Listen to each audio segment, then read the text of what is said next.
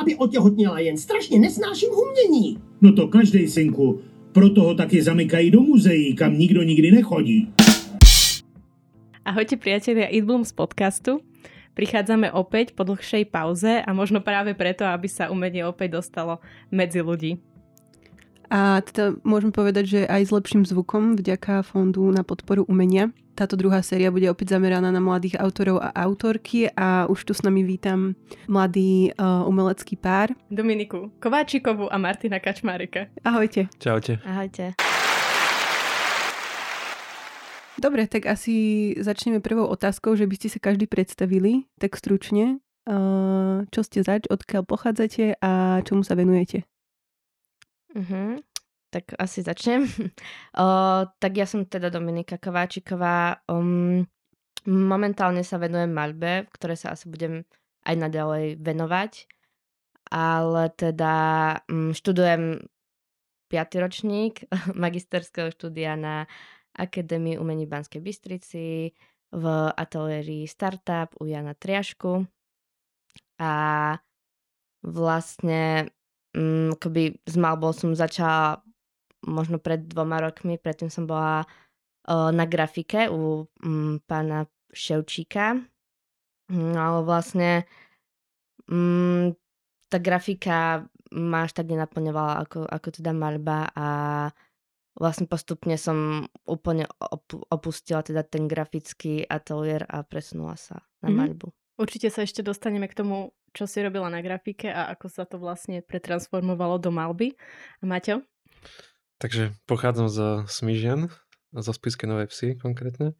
A venujem sa malbe už uh, asi 6. rok, uh, keď nepočítam uh, vysokú školu a vlastne študoval som malbu na katedre, uh, študoval som malbu na katedre malby u Jana Triašku, kde som vlastne nedokončil bakalársky ročník. A, no tak venujem sa vlastne malbe teraz. A, a vo voľnom čase? Vo voľnom čase bajkujem. bajkujem a robím hudbu. No a Dominika, môžeme sa vrátiť teda uh, k tvojim začiatkom, že ako si teda začínala Uh, ty môžeš možno spomenúť niečo aj z tej grafiky a ako si sa potom vlastne pretransformovala k tej malbe? Uh, no, ono to bolo také trošku zložitejšie, pretože ja som um, po strednej škole uh, nešla rovno na Akadémiu umení, ja som študovala vlastne na UMBčke prekladateľstvo anglického jazyka. Celý rok a si tam dokončila? Nie, nie, nie. Uh, vlastne učiteľstvo anglického jazyka a učiteľstvo výtvar, výtvarnej výchovy a mne také to bolo, už sa nepamätám. Ja som tam zatrvala vlastne jeden semester, lebo o, som každý deň plakala, že sa musím učiť a nemôžem vlastne malovať ani nič robiť s umením, lebo to bolo strašne veľa. A, a prečo si sa rozhodla ísť na UMBčku a len na učiteľku výtvarnej výchovy Hej, a rovno? No, lebo ja som si myslela teda, že o, na strednej škole, že ja teda nie som na to umenie dosť dobrá, prechádzala som si dosť ťažkým obdobím, v tej akože období puberty a tak som si povedala, že neviem, z nejakého dôvodu mi robilo zle tvoriť v toto obdobie. Tak som si povedala, že idem robiť niečo safe, viem angličtinu, tak idem proste na UMBčku, hej, čo bola najväčšia chyba, ale OK. Prežila som tam jeden semester, potom som sa vlastne nasťahovala k bratovi, robila som pol roka po brigádach a potom som sa vlastne prihlásila na akadémiu, na grafiku. No a tam Uh, vlastne na grafiku som sa prihlásila preto, lebo som vlastne na strednej študovala grafiku. Tak logicky som teda šla na grafiku, uh, tam ma zobrali. Uh, prváku som si vlastne prešla tým, tými základnými grafickými technikami, lenže mňa to už vtedy nebavilo. Ja som proste to nechcela robiť. A v druhom ročníku už som vôbec nerobila grafiku, už som začala rovno maľovať, potom som robila objekty, potom som robila o, rôzne inštalácie a kombinované s maľbou, ale nikdy to nebola grafika klasická. No a potom som sa rozhodla teda v bakalárskom ročníku, mm, poslednom ročníku bakalárskeho štúdia, že teda spravím o, na ako bakalárskú prácu objekt kombinovaný s maľbou. No a... a boli v, poria- v pohode s tým? Mm-hmm, oni, oni boli zvyknutí na to vždycky, pretože ja som strašne veľa robila, ja som bola proste každý deň do večera v ateliéri a už vtedy som v podstate nejak reprezentovala školu nejakými takými výstavami a takými akože mini výstavami alebo som proste sa nejak propagovala aj školu. Takže im to nevadilo, že, že ja vlastne robím až tak v tých grafických technikách. Im, veci sa im asi páčili, takže nejak to nerešili, ale stále ma posúvali vlastne, že mám ísť do tej malby. Akože, že mám prestúpiť. No a tak som povedala, že OK, že teda prestúpim na magisterský ročník. Ja by som sa teda dostala aj k témam, ktoré si rozoberala. Mm-hmm. Ty Mhm. si na tej grafike mala, ja si pamätám také inštalácie, ktoré mali vždy takú ženskú tematiku a rozoberali nejaké také problémy možno dospievajúcej mm-hmm. ženy, dievčiny, ale aj také nejaké pornografické Mhm. veci si riešila, ale to vôbec neviem ja, o čom bolo. Ako si tým začínala s týmto no. nápadom? S No, o, tá, mm, vlastne mm, veci ohľadom dospievania som začala riešiť až v poslednom ročníku, pretože dovtedy som akoby na to nemá odvahu, alebo teda nechcela som to riešiť, bolo to pre mňa ešte bolesti, lebo tam boli mm, rôzne také témy, ktoré my som si aj ja prešla. No ale vlastne tá pornografia, to bolo také, že som raz videla taký dokument, volalo sa to, že Hot Girls Wanted a bolo to vlastne o mladých dievčatách, ktoré teda odídu z domova a idú robiť porno priemysle. No lenže ja som to ne, nerobila ako kritiku. Ani ja som sa iba teda vyjadrila z pohľadu toho kameramana na to. Alebo z pohľadu teda tých žien, že ako to vlastne oni vidia. Vôbec to nebolo o tom, že by som chcela byť provokatívna, alebo chcela, by, chcela som ukázať, že haha, idem robiť teraz pornografiu. Ale bolo to skôr o tom, že aké to je pre dospievajúce dievča odísť z takého bezpečného prostredia a vydať sa teda do sveta s tým, že teda začne s nejakou pornografiou, aj v pornografickom priemysle. A potom už je vlastne na nej, že, že či v tom zatrvá, alebo alebo teda odtiaľ odíde. A vôbec to nebolo, že v Audi si myslel, že, to, že som to kritizovala, alebo že o, som to brala nejak, že oni, že to je niečo zlé, lenže ja to tak vôbec neberiem. Ja som bola v Prahe v Rudolfíne minulý rok v lete na výstave, ktorá už neviem ako sa volala, ale tam práve že rozoberali tieto výpovede pornohercov alebo pornoherečiek a boli to vybraní takí, ktorí si to zvolili ako prácu. Áno, áno, áno, že, že vlastne Práca. nebolo to vôbec hej, brané ako nejaký sexuálny potom tam nemal byť alebo nejaký provokatívny, to vôbec. Skôr, že to je proste robota a je to nejaká fáza života človeka, buď teda trvalá alebo len dočasná. No ale zase na druhú stranu potom je, je tam aj tá sociálna zložka, že uh, práve, že je to priemysel ako každý iný, že má to nejaké štruktúry a časti a časť je tá, že si to zvolí a že proste idú tam s tým, že ich to baví a proste chcú sa takto prezentovať a presne ďalšia je taká tá exploitatívna, že mm, osloví mladé dievča, teraz možno malo nejakú ťažkú situáciu a tak, že je tam vidí na nejakého rýchleho zárobku, ale potom vlastne tie nejaké traumy alebo to nejaké ublíženie toho Áno. priemyslu a na to psyche človeka a, sa už potom moc nerieši. Čiže podľa mňa je to dôležité rozoberať aj v umení. Hm, Určite. Ale to bola len taká jedna o, vlastne fáza, že som to robila v druhom ročníku. A zároveň ešte som ma tak zaujímalo, že aký máte pohľad na to, že uh, aj taký ten rozdiel, že keď žena kreslí nahé tela a keď muž uh, kreslí napríklad nahé tela, že či si sa stretla aj s týmto, že presne, že možno chceš šokovať alebo, alebo že uh, vyhľadávaš také nejaké, že, že senzácie. Mm, akože, ja som nikdy nechcela šokovať o, a nikdy som nenamaľovala nahú ženu. Nikdy. O, tá žena má vždycky o, nejaké, nejaký kus oblečenia na sebe. Nikdy tam nie je niečo. O, pretože ja mm, tie ženy, alebo teda dievčatá nechcem odhaľovať po tej sexuálnej stránke. Ale skôr naopak. O, vždy je tam nejaké takéto infantilné, o, také nevinné spodné prádlo, ktoré teda tú nevinnosť si tak akoby vyzdvihuje, ale pritom je to už také dospievajúca žena alebo teda dievča. Čiže ja až nie som až taká, že by som pot- potrebovala nejak mm, riešiť to po tej sexuálnej stránke alebo tej, tej výzorovej, že skôr ide mm, o tú druhú stránku, takú vnútornú. A to už sa dostávame pomaličky k tvojej hrdinke, ktorú vlastne stvárňuješ a rozpracúvaš, ale to by som sa teraz vrátila zase k Maťovi, ktorý si tiež vytvoril svojho hrdinu, ktorého ďalej rozpracováva, tak aká bola cesta tvoja? Mm, akože myslíš pred výškou, hej? No, alebo predtým, než si ešte... Nastúpil na výšku? Áno, a v prvé ročníky. Hej, no takže ja som vlastne začínal uh, ani, ani neviem kedy. Ja som začal vlastne kresbou ešte pred e, výškou. Vôbec som sa nevenoval malbe vlastne.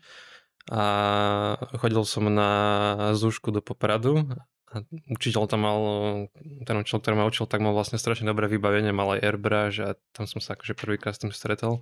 To bolo nejak 2015 asi. A tak ma to strašne začalo baviť, ale už ma potom nebavilo akože ten monochrom tá kresba. A začal som sa nejak tak uh, malbe venovať a začal som vlastne si vyhľadávať nejaké malby, uh, akože učil, učil som sa niečo o tom a, a strašne ma zaujala vlastne malba v plenéri. A to ma tak fascinovalo, že vlastne že človek vyjde so sto, stojanom vonku, že je konfrontovaný akože s tou prírodou, musí tam proste čeliť nejakým podmienkam šialeným. Často som si vyhľadával, že som maloval v daždi alebo v burke, alebo proste v nejakom nepriaznivom počasí a to ma na tom akože tak strašne bavila tá malba. No a vlastne som si kúpil vtedy ten prvý planerový stojan a chodil som eh, do planeru. Samozrejme som mal vlaky zadarmo, takže som chodil po Slovensku, cestoval som a maľoval som. No a tak som sa vlastne dostal eh, k malbe a to bolo vlastne už eh, po strednej škole, po skončení strednej školy. Strednú si mal umeleckú, či nie? Strednú som mal, eh, bola to stredná odborná škola drevárska a tam som mal vlastne odbor propagačné vytvarníctvo, lenže to nemalo s výtvarným umením veľa blízkeho. A vlastne by sme navrhovali nejaké komplexy, ehm, nejaké objekty, také propagačné vlastne veci. Aj som mal vlastne maturitnú prácu, som vlastne navrhoval nejaké boxy sliepok na, pre agrokomplex v Nitre. Takže to bolo taký, to bol možno taký ten... Naj...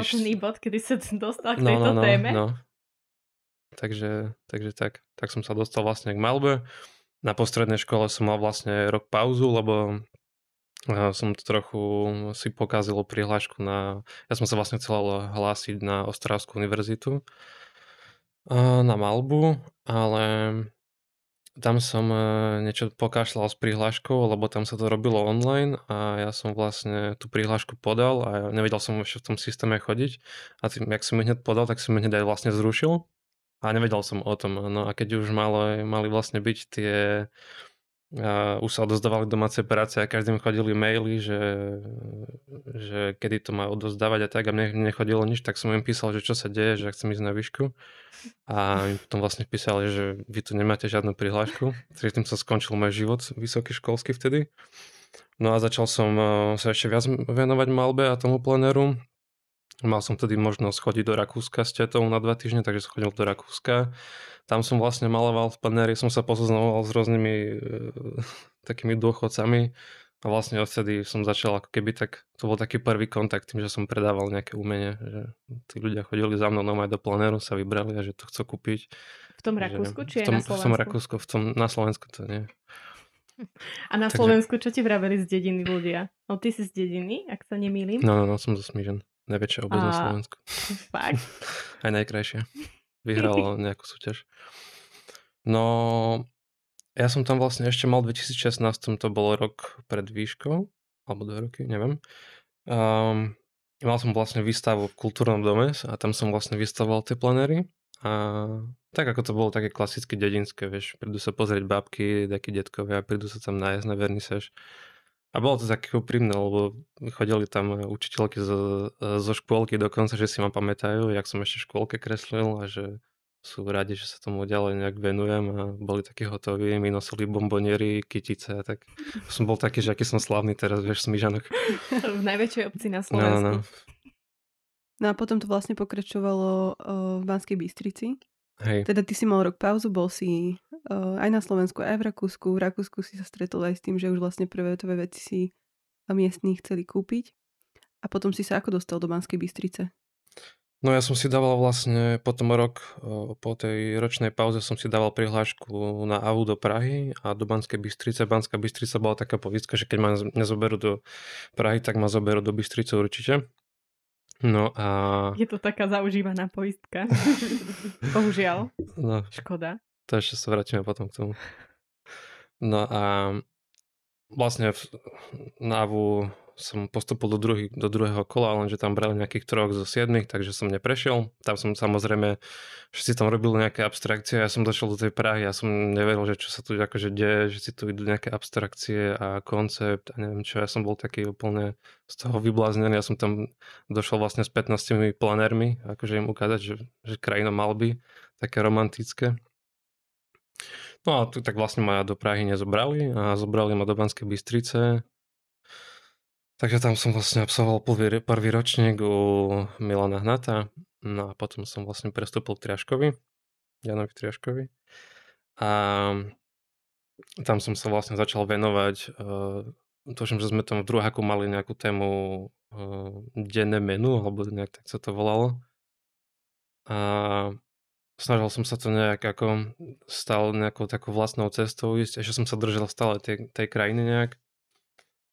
No a potom ďalej ma začal baviť e, tak na chvíľku koncept a všetko okolo toho, tak som sa venoval aj takým, e, vtedy som sa vlastne vrátil do toho plenéru znova, keby sme boli na tom e, v tom Tihany, v tom Maďarsku, na, na, tej, na tej rezidencii, kde som vlastne v plenéri no, robil nejaký taký šport, že som eh, maľoval cez elektrický plod, alebo som vlastne behal so stojanom, maľoval som na futbalovej branke a také blbosti. A, no a potom som sa vlastne v treťom ročníku vrátil k tomu, k tomu hrdinovi, keď sa to tak dá, dá nazvať už. Ale ty si ho mal predtým už vytvoreného, alebo no, ty si začal s takou sochou alebo objektom. Hej, no to, to bolo... ste prezentovali na tehlárni, aj s Dominikou ste tam vtedy mali výstavu. No to bolo vlastne v, hneď potom, eh, po tej rezidencii v tom, v tom, v tom Maďarsku. No ja som si vytvoril eh, sochu postavy z hry Geta San Andreas a to bola taký, taká postava alebo taký môj vzor, že vlastne ten, eh, ten Černok, ten CJ, eh, vedel všetko, nosil pri sebe zbranie, proste vedel šoferovať traktor, lietadlo, bol nesmrteľný, všetci ho poznali. A to bolo také, ako bolo, bolo to z jednej strany vtipné a bral som to tak vážne vtedy a vlastne ja som tú postavu eh, vytvoril ako keby, vytvoril som sochu vlastne tej postavy a to bolo čisto o to, že som len vlastne vybral tú počítačovú postavu a vytvoril som ju akože do nejakého reálneho prostredia. Takže to bolo tak a myslím, že na tej telárne sa tá socha zničila, lebo sa tam, sa tam nejaké študentky pobili medzi tou sochou o nejakému bývalému frajerovi a mi to zničili. chlapcom, no. Také, také stredoškoláčky sa tam pobili. To znie ako z tej hry, vieš. no, robil tam poriadky. Mm. No a vlastne po tej, uh, po tej telárne som vlastne si privezol tú sochu do ateliéru a nevedel som, čo s ňou, no tak akože nehybne stále, stála v tom kúte. Tak proste upremený pohľad mala akože na mňa stále. No a to bolo, ja som ju začal kresliť a začal som ju malovať a to z toho dôvodu, že sme, my sme vlastne nemali ani tých modelov v škole moc, hej, však to všetci asi poznajú.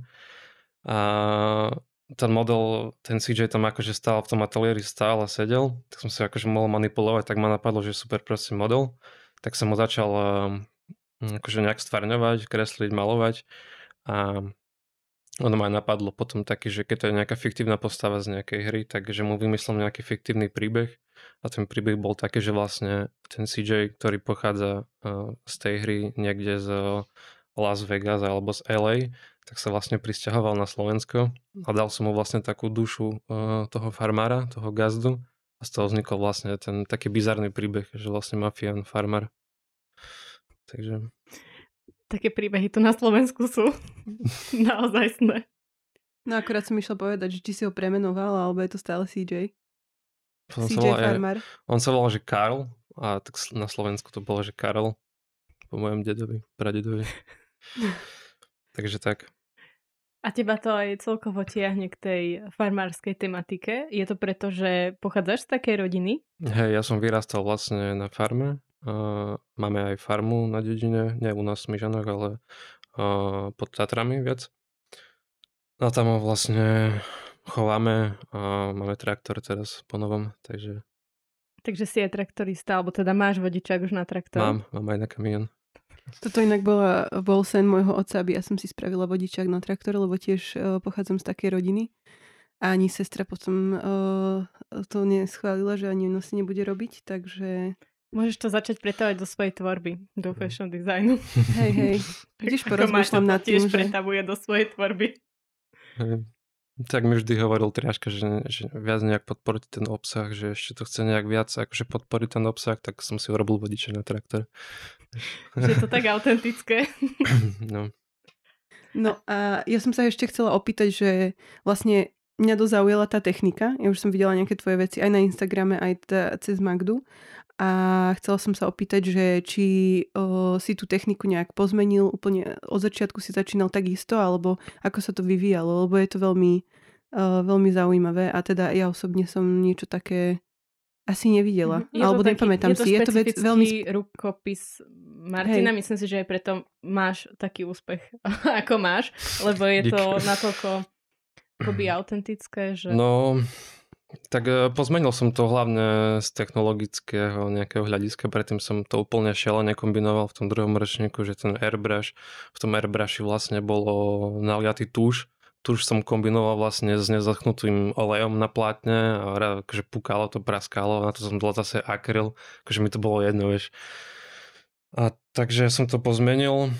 A pozmenil si to preto, aby to malo dlhšiu trvácnosť, alebo bolo to aj predajné, že nie, že ľudia si to kúpia a rozpadne sa to? No, asi aj z toho hľadiska, ale aj, aj kvôli tomu, že som, ja som strašne niekedy veľa, veľa spontánne maľoval, viac jak uh, teraz.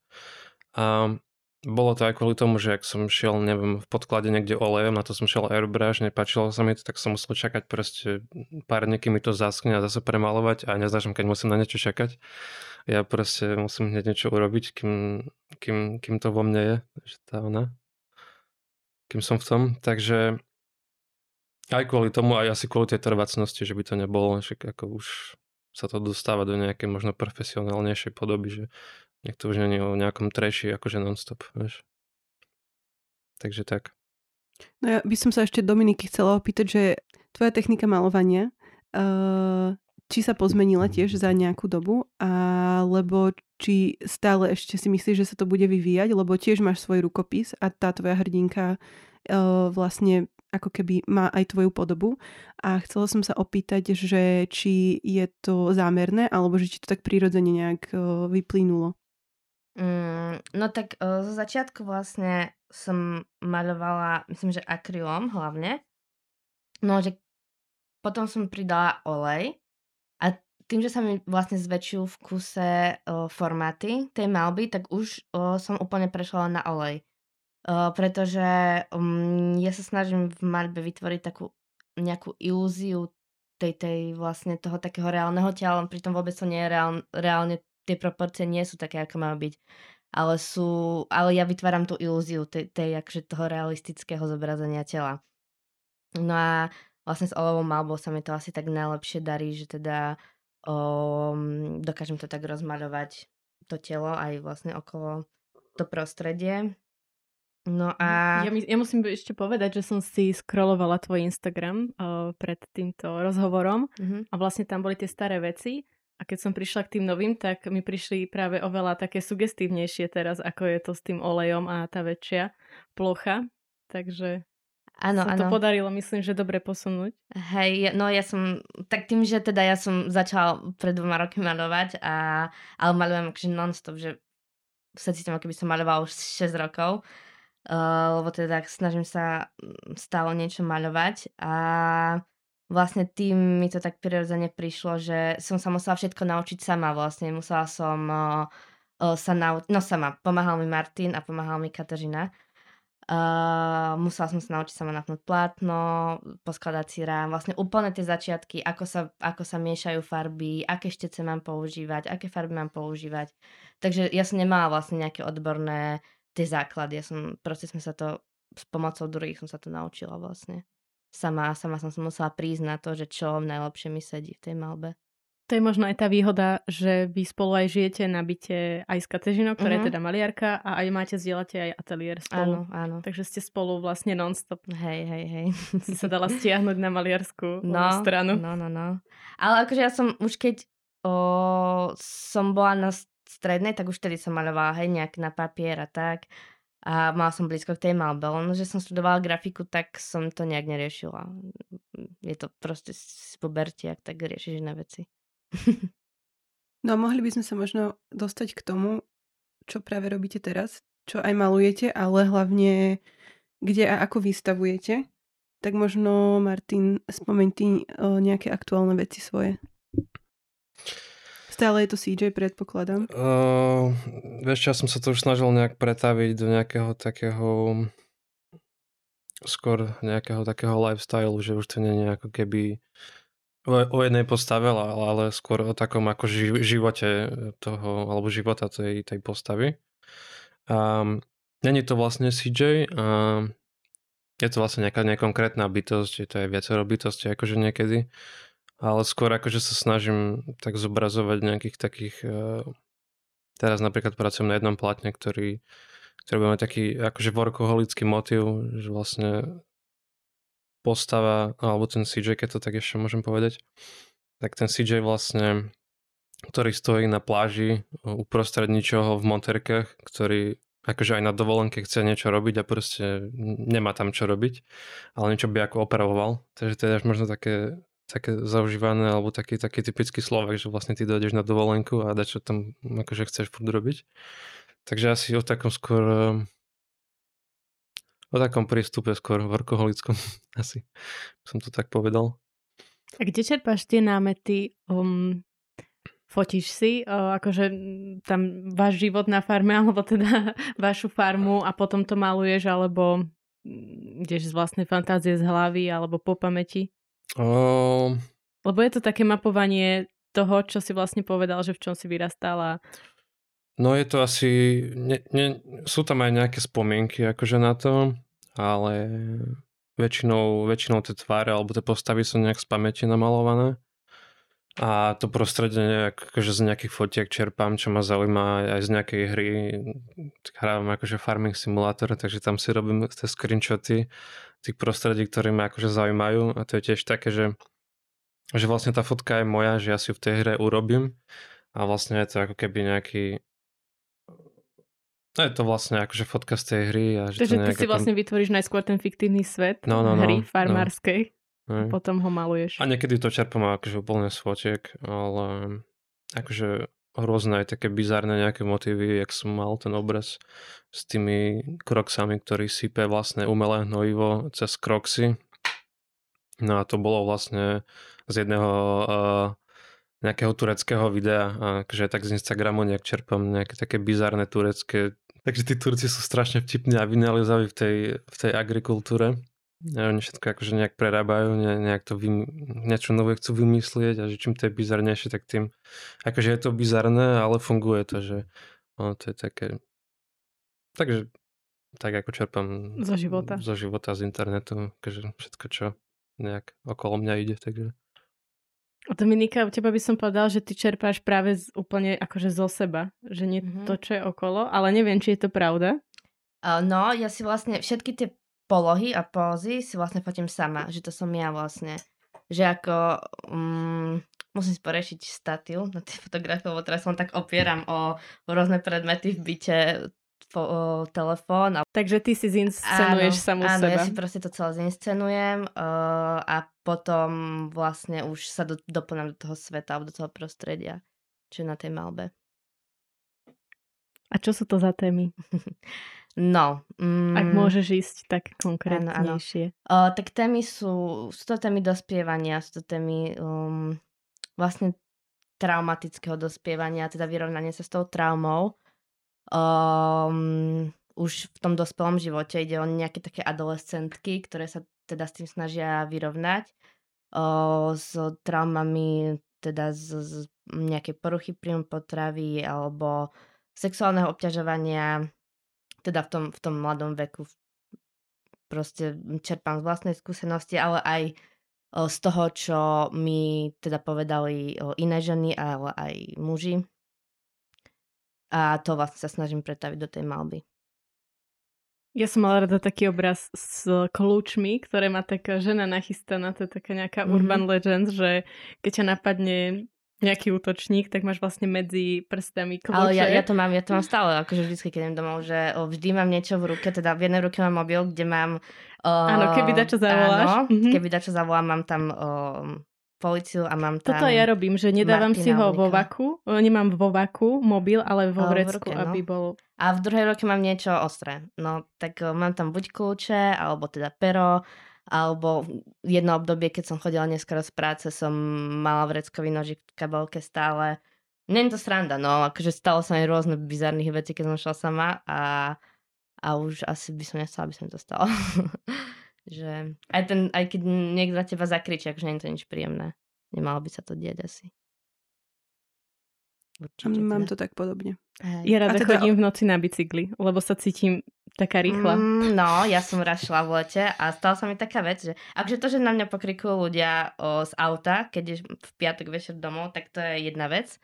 Ale druhá vec sa stala, raz som šla z práce e, na bajku a ešte musím podotknúť, že ja vždycky, keď som bola v lete v robote a mala som sukňu alebo kraťase, tak som sa večer prezliekla do najširších nohavíc a najobrovskejšej mikiny a tak som šla na bicykli domov, aby som čo najviac teda pripomínala o chlapca, hej. No tak som teda šla na bajku domov a zrazu išli také tri obrovské auta. Tak o, nikto nebol proste, veď na Radvan som šla z, z mesta na Radvan. A nikto nebol, proste dva auta, tri, bola asi jedna hodina v noci. A iba také za sebou tri veľké dodávky šli. Strašne pomaly šli okolo proste všetkých budov a všetko. Potom okolo mňa dvakrát sa otočili no a už som bola, že ježiš, oni ma zabijú, to niekde, čo sa mi stane. No a mm, potom som už nejak tak za, zahla k bytovkám, aby som sa tak otočila a už som videla, ako pol, tri policajné auta zastavili proste tú dodávku. Ani som sa nepozerala, čo sa tam dialo, iba som rýchlo išla preč, lebo bolo to strašne divné. Nechápala som, čo sa tam deje, že čo to boli zač ľudia. Ale divné. Ešte, že tam boli policajti. Hej, no. No ja keď nie som na bajku, tak mám minimálne aspoň tenisky na behanie. Hej. Takto keď idem neskoro. No, že no, vždy sa no. prezúvam. Ja sa aj prezliekam.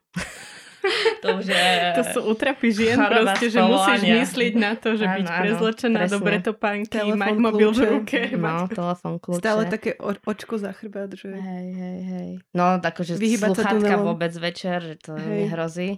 A vž- vždycky brať, že idem sa prejsť vonku večer so sluchátkami, tak toto som v živote nespravila, ani to nikdy nespravím. Takže tak, no, je to sranda. No a hlavne je dôležité o tom teda dosť hovoriť, lebo ja takto, Hej. čo o, poznám ženy v okolí, či už v práci alebo v osobnom živote, tak všetko podobné prípady. Áno. A, a teda väčšinou to býva tak, že fakt len málo chýba a k tomu, aby sa niečo stalo, že vždycky je tam taký moment šťastia, že zabočila som, alebo Mhm. proste niekto došiel, alebo Presne. my sme dokonca mali na, na strednej škole v Kodani, ja som teda bola v takej štvrti, uh, kde operovali v tej dobe nejaké gang, gangy sa tam byli, že fakt tam aj strieľali a tak. A do toho proste nejaký exhibicionista uh, sledoval ženy, tiež takto už po nejakej 7 hodine večer. A vlastne v momente, kedy oni otvárali dvere, on ich ako keby pretlačil uh, do bytu alebo do vchodu a potom ich nejako napadol. Myslím si, že uh, akože policia sa ho snažila chytiť a stalo sa, že uh, spolužiačke, uh, ona si išla v noci, my sme vtedy mali mm, tiež pred prieskumom a, a tým, že bývala vedľa školy, išla si pre kebaba, ona nad kebabom bývala a tiež, že ju takto akože pretra, pretlačil, potom ho nejak keby dostala z toho bytu. Ale vtedy som si tak uvedomila, že fakt uh, môže sa ti to stať ako keby ke- kedykoľvek a že to, čo aj čítaš v tých novinách, že je to reálne v tej spoločnosti, že nie je to niečo, že čo uh, ľudia zveličujú alebo proste sa Mhm. nedieje. Áno, to mm, jedna taká z tých, o, z tých takých nepríjemných situácií, čo sa mi stala, som mala asi 11-12 rokov možno. A teda išla som ku kamoške, bolo 5 hodín, ale bola taká jesen zima, že už sa tak skoro stmievalo. A išla som ku kamoške dole takými schodmi, v dolnom Kubíne sú také schody. Tam je taký lesík. Išla som dole, mala som tortu a dážďom mal narodeniny. A vlastne on vyšiel z toho lesíka a masturboval predo mnou, ale šiel tak akože masturboval a šiel za mnou oproti mne. No a tak som sa otočila, začala som utekať a išla som úplne inou stranou. A ďalšia vec sa mi stala, to bol asi rok na to, že o, som šla zase po meste, tiež sa tak stmievalo, mal som už možno tých 14 a vyšiel pán nahý ale mal takú priesvitnú nočnú dámskú košelu. No a povedal mu, že mi dá 10 eur, ak ho odfotím. Ak ho budem fotiť. A podal mi mobil. No, a nefotila som ho. Utekla som. Nespravila som to. Takže také, no, to sú také mini traumy, ktoré dievča tak, že si myslím... A povedala si to doma? Mm-mm. Nie, nie, nie. To asi by ma už nepustilo nikdy v živote vonku. Povedala som to, keď som bola dospelá. Nie, nie som si istá úplne, čo som to povedala, ale Teraz myslím, to už budú počuť. Teraz to už budú počuť, hej. Že, Pozdravujeme. Že, pozdravujem. Ale nie, asi myslím, že máme som to vravila. A pomáha to, keď to maluješ aj tebe? Mhm, hej, o, to je to, že ja som vlastne mm, to ne, nechcela riešiť do toho štvrtoročníka, lebo um, hambila som sa za to, že teda o, som si prešla nejakou poruchou príjmu potravu, nejaký tý, nejakými týmito um, akože traumami a takými nepríjemnými sexuálnymi skúsenostiami, tak o, som to vlastne riešila. Nebola som na to pripravená alebo dozretá, neviem. No a potom som o, začala zistovať, tým viac ľudí som spoznávala, tak tým viac mi začalo ľudí o tomto hovoriť. Že čo sa im všetko stalo. No tak som si uvedomila, že asi to treba riešiť a ako ja inak to môžem riešiť a dávať tú osvetu, než cez vec, ktorú proste ma baví a ktorú teda robím asi najviac je to asi tá malba, tak asi... Mm, Aj si dostala nejaké také spätné echo, že mm, niekto sa s tým tiež stretol mm-hmm. po mhm. tvojej výstave? Mm-hmm, hej, hej, o, no to je také, že mm, tiež napríklad v Bratislave, keď sme mali do galerie výstavu, tak tam boli nejaké, nejaké teda dámy a si ma zavolali, že o, čím to nevysvetlím, o čo tam teda ide, tak som im to vysvetlila a oni mi tak so smiechom povedali, že že aha, mne sa stalo toto a toto. No lenže to je taká vec, že oni sa, to bolo so smiechom, že to vidíte, že to je proste vec, ktorá by sa nemala diať. A ten smiech, alebo ten, tak dávať do toho tú nadsázku alebo humor je len taký obranný mechanizmus. Vždycky. Mm-hmm. Čiže bežne mi toto ľudia hovoria, že, že proste toto sa mi stalo, toto sa mi stalo a si myslia, že sa vôbec nič nestalo, pritom sa stalo hrozne veľa. Že že poznačí to človek. Hej, hej, hej. A teda si načetla tú tému vystavovania, vy aj spolu vystavujete, ale aj teda zvlášť. A ste m, mm, úspešní, nie pomerne, ale ste podľa mňa dosť úspešní na porovnanie so spolužiakmi, alebo podobne starými ľuďmi si myslím. Ešte aj najmä v rámci Banskej Bystrice Akadémie umení, tak ste akoby dobrí reprezentanti, aj keď teda Maťo už e, nie je ten reprezentant, čo vlastne škoda. Tak, ale, eh, ale mhm. teda podarilo sa vám uh, vystavovať na Slovensku, ale aj v zahraničí. Tak možno spomente, že ako ste sa k tomu dostali, a ako sa taký študent dostane k vystavovaniu v Amerike napríklad a čo vás ešte teda čaká, že či nejaká aktuálna výstava? Neviem to úplne popísať, ale neexistuje asi preto žiadny nejaký model toho, že ak sa stať nejak, eh, alebo že ako nejak vykročiť do zahraničia. Ale tak akože bolo to skrz cez ten Instagram a nikdy by som nepovedal, že by sa to nejak akože podarilo cez Instagram nejak. Ale cez Instagram tak, to... že ty si niekoho oslovil? Nie, práve, že oni oslovili mňa a ja som aj doteraz to je tak, že vlastne nemám nemám nejaký určený model akože toho, jak fungovať na tom Instagrame, že proste len tam pridávam tie fotky do nejakého portfólia. Tak to berem, že som to aj tak bral a Akože nesnažím sa to nejak, že by som teraz si otváral nejaké galerie po, inst- po Instagrame a lajkovali ma a písal im, že proste zoberte ma, že akože tak nejak cez nejaké hashtagy sa proste brutálne nejak presadiť, že to, to som akože nikdy nerobil, ani to nerobím, ani nechcem a ono to bolo skôr z tej z druhej strany, že, že niekto si mňa pozval alebo ma niekto oslovil, takže tak to nejak začalo fungovať a ono sa nezdá, ale prvá výstava vlastne, čo bola v zahraničí, tak to bola v Antwerpách, Belgicku.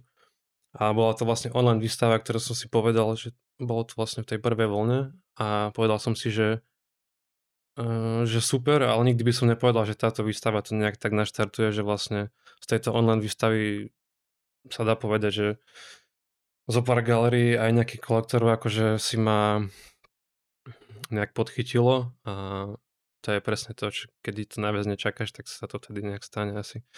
Takže to, to ma nejak naštartovalo a potom sa to akože dostalo nejak ďalej. Čiže ani nie takéto o, fyzické, ale že aj online sa dá preraziť a dostať do nejakého povedomia ľudí Mhm. zo zahraničia. To je zaujímavé, lebo práve tiež počúvam veľa ľudí, ktorí sa toho buď boja, alebo proste nechcú do toho online priestoru až tak ísť. Vieš čo, ja som nebránil, lebo však to je riešenie, už všetci si zvykli teraz na nejaký online režim a neodsudzujem to nejak. Ako však samozrejme, že sú nejaké veci alebo objekt, výstava nejakých objektov vlastne online nefunguje nejak akože úspešne, že vlastne ten objekt si musíš nejak prejsť, musíš si ho nejak pozrieť, ale že tá malba, keď tam nejak nevrstvíš, alebo tá malba není o tom, že si to musíš pozrieť naživo a že tak mi to asi nejak ani tak nevadí, keď to je v nejakom online priestore a že to je aj tak vlastne riešenie akože toho systému, čo funguje teraz, takže neberiem to jak nejakú tragédiu a som rád, že ten COVID o, mi neublížil, ale mi skôr pomohol. Takže tak to nejak vnímam, no. A Dominika, ty ako by si to uh, zhrnula? No, akože mm, ja si myslím, že nám veľmi pomohlo aj to, že my sme robili vždycky už od prváku vlastne, ako sme sa s Martinom spoznali, tak od dru- ešte v prváku sme boli takí nerozkúkaní, ale v druháku sme už uh, začali také mini výstavy na chodbách a spravili sme nie- niečo, že akože nikdy tam nikto neprišiel, hej. Proste na akadémii to nikoho nezaujímalo. Lenže my sme robili výstavy na chodbe, my sme si spravili výstavu v bare v Bystrici ako druháci.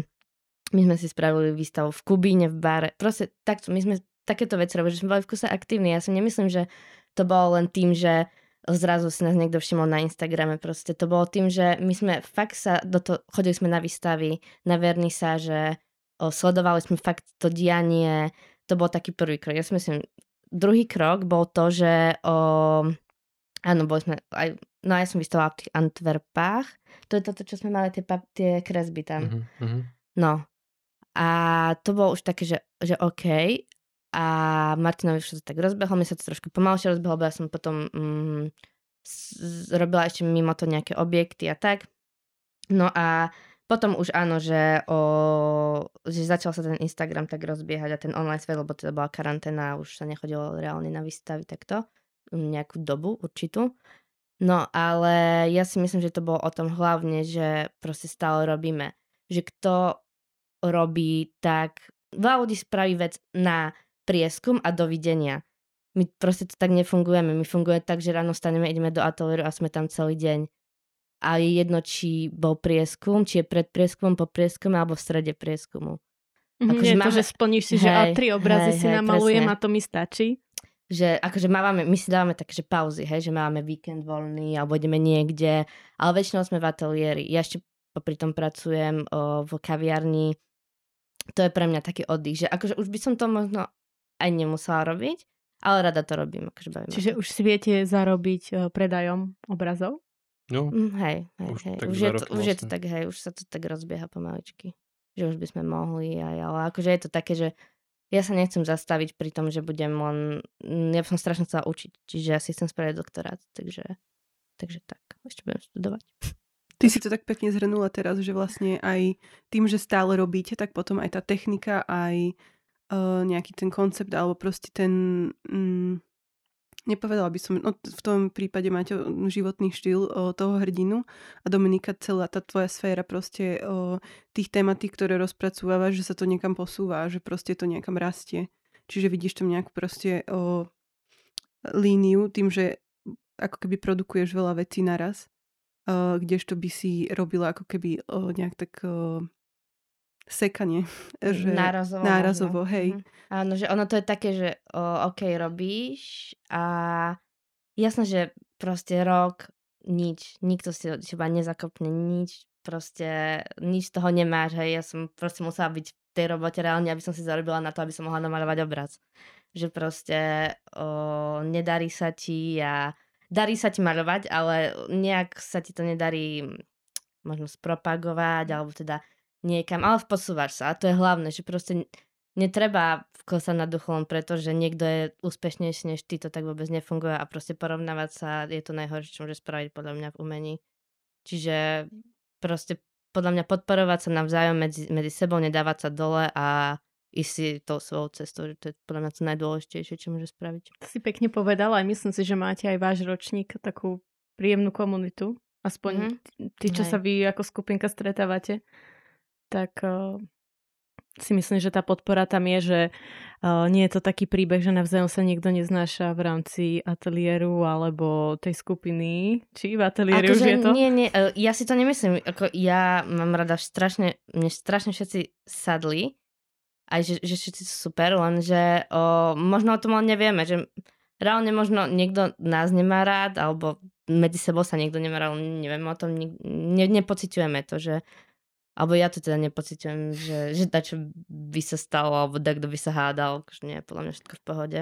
Ale zaujímavé je, že sa to tak mení, lebo ja si ešte pamätám tak na začiatku bakalára, v mojom prípade, tam učitelia sa snažili ako keby tak nás nainfikovať takou prirodzenou konkurenciou, Mhm. že aha, že ty robíš toto, ale aj ono to robí, že dávaj na ňu bacha, že možno... Uh, a hlavne to prebiehalo v takých osobných rozhovoroch a že ty potom nevieš, že keď to neprebieha v nejakom proste skupinovom, že ja neviem, že ty, či ten človek, alebo že ona má taký podobný koncept a kto s tým prišiel prvý a tak ďalej. A teraz práve, že už na konci magisterského to bolo o tej kolaborácii, o tom, že všetci spolu a že vlastne ten koncept je podobný, každý vychádza z niečoho iného, čiže tak sa oslavovalo to, že že aj keď máme podobné veci, tak netreba si proste zavidieť alebo ísť proti sebe, ale že skôr spolu ako keby dokážeme uh, niečo alebo niekam teda s tým uh, dôjsť, takže, takže možno aj časy sa zmenili. U nás to tak bolo vždy. A ja som sa chcela spýtať, že či plánujete teraz viac nejaké spoločné projekty, alebo už idete skôr vlastný, každý vlastnou tou linkou? Tak tento rok asi vlastnou nejakou čiarou. A vlastne dneska akurát otváram jednu kolektívnu výstavu vo Wisconsine v Milwaukee z USA, kde budú mať vlastne dve malby. Potom od týždeň 21. otvárame vlastne ďalšiu kolektívnu výstavu vo, vo Valencii, kde budem mať jednu malbu. Um, neskôr by som mal mať, nie je to ešte úplne upresnené, ale mal by som mať vlastne samostatnú výstavu v Miláne. Tu bude cez leto a popri tom nejaké také akože menšie online výstavy, um, nejaké, pap- nejaké veci na papieri a tak. Ako funguje tá preprava? Oni to zabezpečujú teraz, alebo ty to posielaš? Tie Uh, obrazy?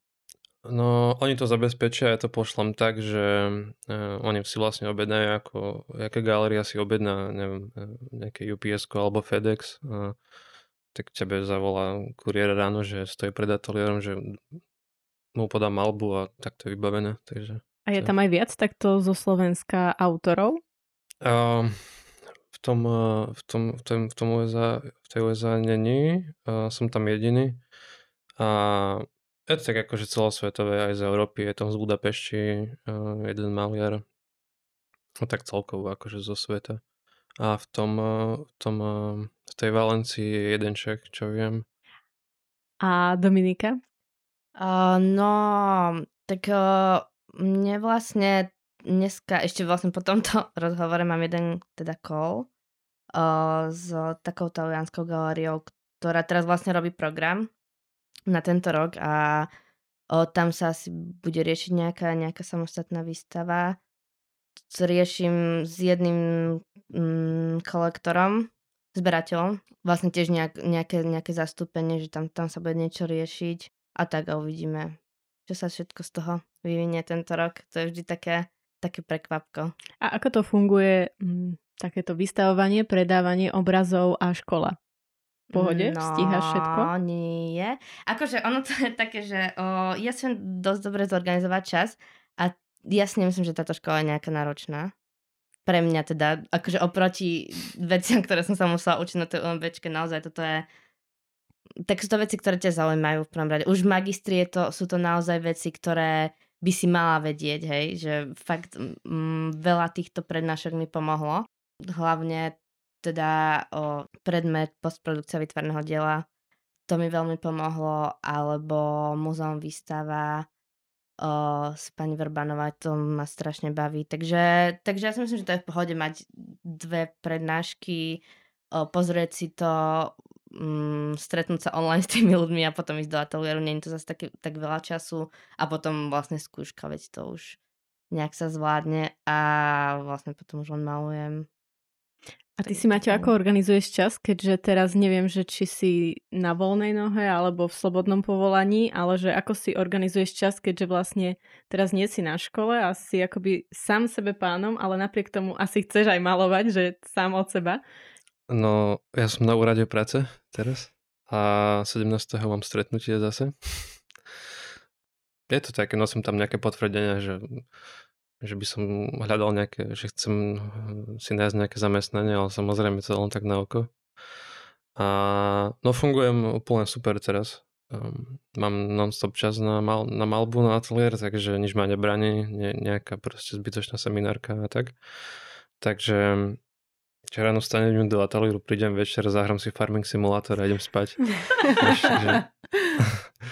no a tak ja som to už ani neriešil nejak predtým, vlastne aj ten bakalársky ročník, to, tým, že to bolo online, tak som aj zabudol, že chodím do školy a vlastne robil som si nejak akože tú malbu a nemal som ani nejaký taký, že veľký projekt, teraz je bakalársky ročník a musím zamakať, že ono to bolo stále som malovala, malovala, malovala, to, čo sa nakopilo, tak vlastne bola bakalárska práca, že nemal som to nejak, ako, nejak tematicky proste akože brutálne zladený projekt, že teraz z toho vybuchnem a po bakalárskom ročníku si musím dať rok pauzu, lebo ma to vyčerpalo. Takže tak no a pamätám si, že bola z toho celkom halo, že som tú bakalárku vlastne uh, predal mesiac pred odozdávaním bakalárky. Keď sme mali poslať inštalá- fotky inštalácie nemal som tie veci v ateliéri. Takže to bolo taký kus. Ale ne, akože konec koncov to niekoho nezaujímalo. Takže... Čiže prešlo to. Ale ako konec no. koncov je to super, keď uh, tvoja diplomová práca je natoľko asi dobrá, že si ju ľudia chceli aj kúpiť. Tak asi, hej. A, a sú to ľudia z umeleckého sveta? Či sú to nejakí takí, že súkromní, ja neviem, nejakí podnikatelia?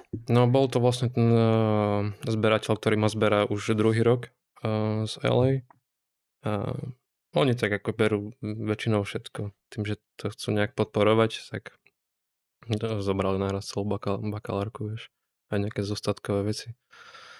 Uh, takže tak. Aj ti potom posielajú, alebo teda aj tebe Dominika fotky, ako to majú doma už, alebo niekde nainštalované? Že čo je ďalej s vašimi dielami? Lebo je to také, že akoby každý má k tomu, k tomu svojmu dielu určitý vzťah, že niekedy je aj ťažké to pustiť ďalej? Ako to prežívate? Včera, včera sme sa o to bavili, nie? Že, ťa za, že by ťa zaujímalo, že kde tie veci sú, ale ešte ja som, ja som mal strašný plán, ešte keď som bol v tom pláne, že si začnem písať vo Worde, že kde tie veci idú, ale pri prvom obraze ma to prestalo baviť, takže by ma to celkom aj teraz zaujímalo. Ale je to také, že v tom LA oni majú veľkosklady, ktorí vlastne on, ten kolektor to zozbieráva, on to vlastne predáva ďalej, že on vlastne funguje tiež ako nejaký vlastne obchod, ako nejaký predajca. Je to ako to. taký trh a investícia. No, no, jasné.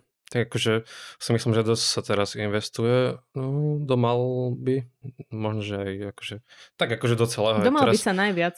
Je teraz to myslím, in, in, že je aj akože v rámci tých aukcií, že do malby najviac ide no. investícií. Mm-hmm. No, teraz akurát som mal taký včerajší, som dostal telefonovať z jednej bratislavskej spoločnosti. Ešte mám jeden obraz vlastne v ateliéri, ktorý, ktorý má ísť do LA.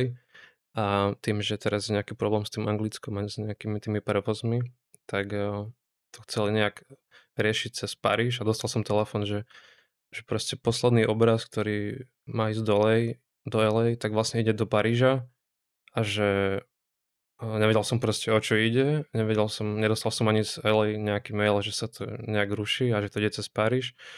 A prišiel mi proste mail, niečo po, po francúzsky a tam bolo na konci, že, že Cardigan, Tate, Paris. A som bol taký, že, že, že proste dostal som, som ti hovoril, ne, že som dostal proste mail z Tate akože muzea, že, že to nie je niekde v Amerike alebo niečo také, tak som si proste googlil, že Tate Paris a tam proste vybehlo, že, že, že skladové služby a nejaký rozvoz akože umenia. Takže sen bol už toto vyčerpaný a som sa na tom zasmiel, že si budem mať raz pizzeriu, tak dám názov, že Tate. A potom tam poskupuješ obrazy spolužiakov a Hej. budú vystavať Tate. Oni ma nemajú moc radi, no keď sa ospravedlňujem, keď to budú počúvať. Ja som strašne kradol niekedy farby za celý rož, keď som bol prvá. Si oddychli, že si preč. Som vylamoval skrinky a tak. A... No, tak to nič. Môžem mi odpustiť. Je to ťažké. A toto mi pripomenulo, nie, že teda to kradnutie by to úplne premostilo, ale ty si robil aj grafity? Hej, hej, no, no preto som sa do... No, hej, malo to niečo s tou vylomenou skrinkou spoločné, ale a ja som, kvôli, ja som si kvôli tomu vlastne aj ten airbrush kúpil, že teraz to všetci berú, takže to je nejaký proste trend a všetci si že vtipy z toho mm. robia a tak. Bereš to ako svoj vývoj z graffiti akože hey, do hey. užšieho alebo také jemnejšej no, no, no. práce s tým sprejom? No tak ja som s tým vlastne robil už ešte na tej zúške a som si povedal, že raz to chcem mať a to bolo proste sen možno každého kto maloval grafity alebo ešte maluje, že mať proste sprej, ktorý si vieš naplniť a maluješ do nekonečna, proste do úmorte. Takže to bolo také, že, že wow, to chcem, lebo nemusíš na to minieť, dáš tam proste tu, že a maluješ si akože do konca života s tým, takže to bolo také, taká investícia dobrá. A to sleduješ nejakú scénu grafito, grafity na Slovensku, alebo už vôbec teraz? No, vieš čo, málo. Zo pár kamarátov, ktorí to robia, tak sledujem, ale Nemám na to čas, nemám na to... Mm, neviem vlastne, prečo by som to mal robiť aj, aj prečo by som to mal sledovať a je to už také zbytočné kus. Takže... A čo sledujete? Mm. Dobrá otázka. Uh... No, ako myslíš um, v rámci umenia v našej tvorbe alebo inšpirácie, alebo niečo tak? No, možno aj nejaký seriál ťa opäť inšpiruje, ako si vravela no, na začiatku. ja mám takže... veľmi, akože Prepač, som ti skočila do mm, reči. Mm, kľudne, to už mohla som skončiť. Uh, uh, vieš čo, mňa veľmi inšpirujú filmy, veľmi, veľmi. To je vec, ktorá, keby som nemaľovala, tak sa venujem filmarine. A o, vlastne mojimi takými najväčšími inšpiráciami sú to také cheesy o, teenage filmy, ako sú Mean Girls, alebo um, čo ešte také také tie 2012-2013, kde hrali tie... Hilary Duff. Hilary Duff, Lindsay Lohan.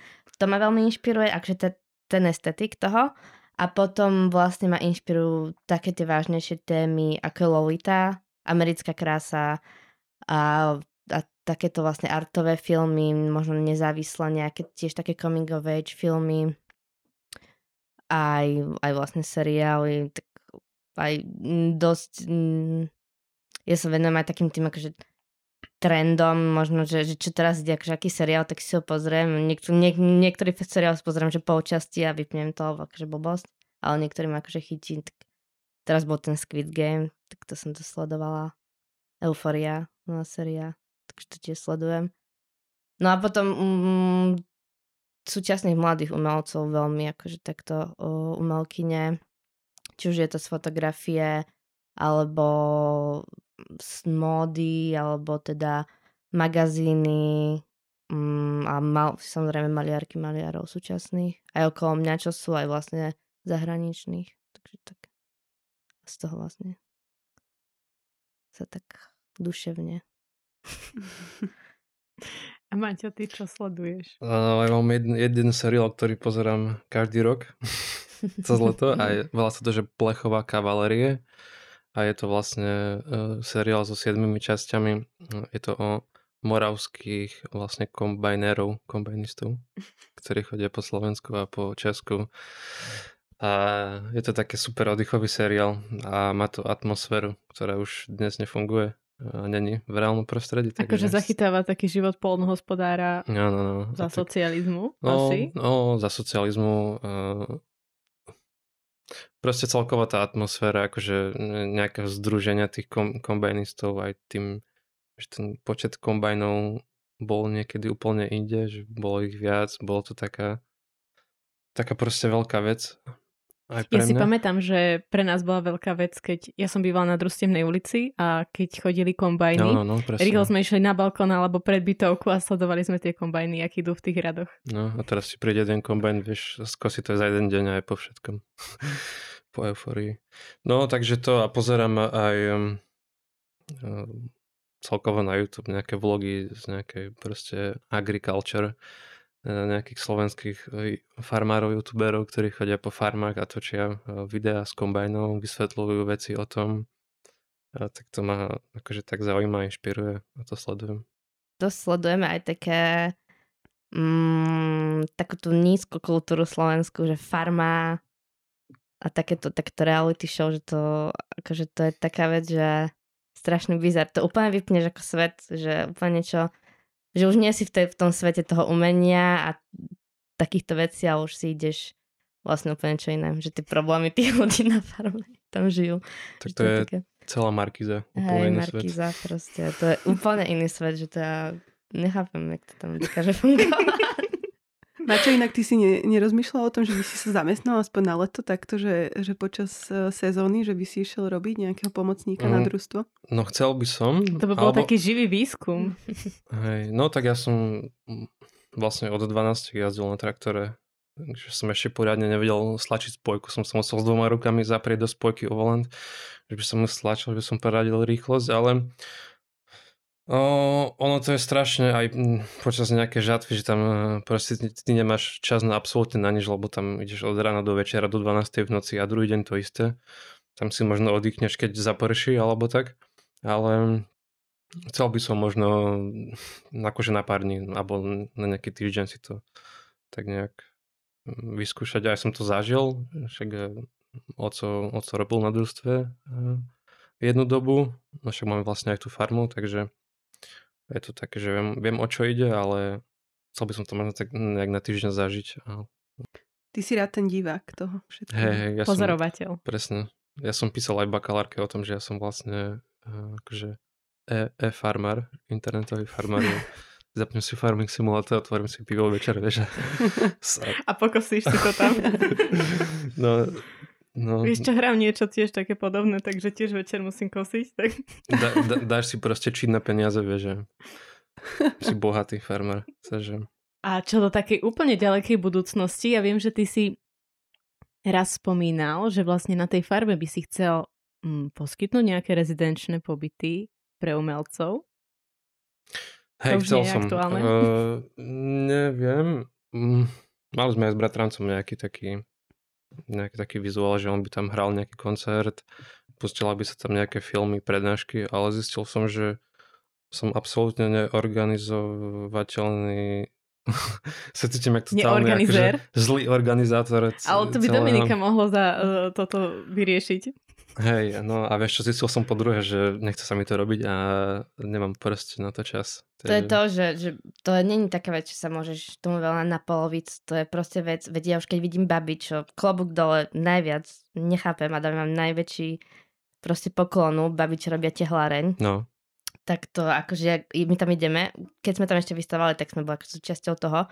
Minulý rok sme sa tam boli pozrieť a to je proste, za tým je toľko vecí, to nie je možné, že ako oni sa dokázali naozaj z takého festivalu, festivalíku takto vypracovať to len, koľky to bude teraz ročník tretí? No brutál, akože fakt um, dávam poklonu. Možno nejak taký nejaký kamarátsky festival, alebo hej, nejaká kamarátska hej. rezidencia. Mm-hmm, že tak, že si zoberieme tam ľudí a budeme tam tvoriť a variť guláš. Alebo také sympózium. Hej, hej, hej, hej no. také niečo. No a na Margo tej budúcnosti, ja viem, že vy teda vystavujete dosť v zahraničí teraz a premyšľali ste nad tým, že sa tam presunúť na nejakú dobu alebo na nejaké rezidencie, že chcete pôsobiť na Slovensku v Banskej alebo sú ako keby možnosti otvorené ísť niekam uh, časom aj von? Zatiaľ uh, na tom nejak nerozmýšľame. Asi možno Chceli by sme na mm. dedine vlastne bývať. Hej, my sme strašne chceli bývať na dedine a mať sliepky a zahradku a tam si žiť svoj idylický bublinový sen.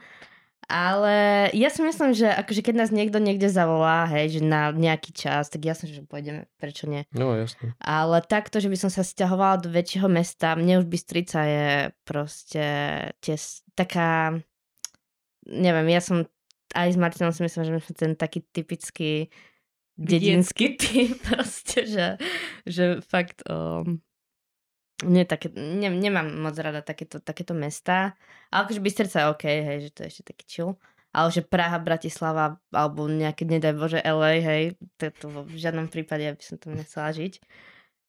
My sme teda chceli ísť aj do Prahy, že pôjdeme na, na magistra, lenže potom sme si uvedomili, že prečo by sme my mali utekať do Prahy, keď môžeme z Bystrice spraviť niečo dobré, veď on sa to tu rozbieha, veď aj naša škola už pomaličky, no keby tam bol trošku lepší prístup, tak uh, už by to mohlo byť akože ok, ja si myslím, že tam je veľa šikovných ľudí, pracovitých, proste je tu tento podcast, je tu rozkvet, je tu, sú tu ľudia, ktorí radi tvoria, takže ja si myslím, že netreba to opúšť teda utiec do Bratislavy alebo do Prahy. No tak uh, môže byť slovenská scéna rada, ak uh, budete pokračovať v tomto vašom trende. Ale vy ste asi taký pekný príklad toho, že dá sa to vlastne uh, z Dominiknej strany uh, brať na tej akademickej úrovni, že áno, chceš ísť na to PhD naplňať a máte ty uh, vlastne vystavuješ v zahraničí a už si etablovaný a vlastne ten diplom k tomu nepotrebuješ. Čiže každý si môže raziť tú svoju cestu a je to OK a,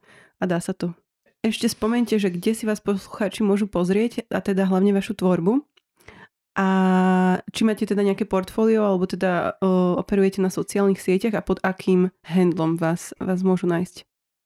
No, vieš čo, mal som jedno internetové portfólio, ale vždy zabudám heslo, keď tam niečo chcem pridať, takže na Instagrame asi názvom Martin Kacmarek.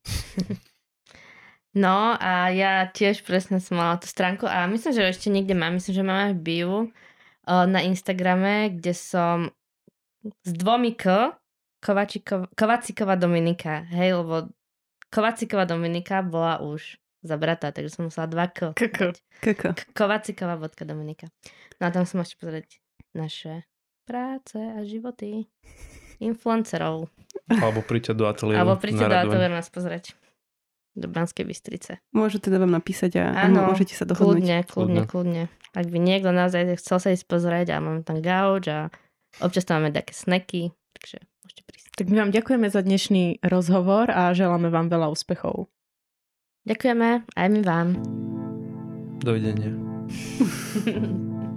Dovidenia. Toto je Idlums podcast. Druhá séria vzniká pod záštitou neziskovej organizácie UM. Projekt z verejných zdrojov podporil Fond na podporu umenia. Mám povedať aj mladý pár? keď to, keď to nechcete dať do éteru, že ste pár. To, to, asi, to, to, asi... Každý vie. A už to bude vedieť úplne každý.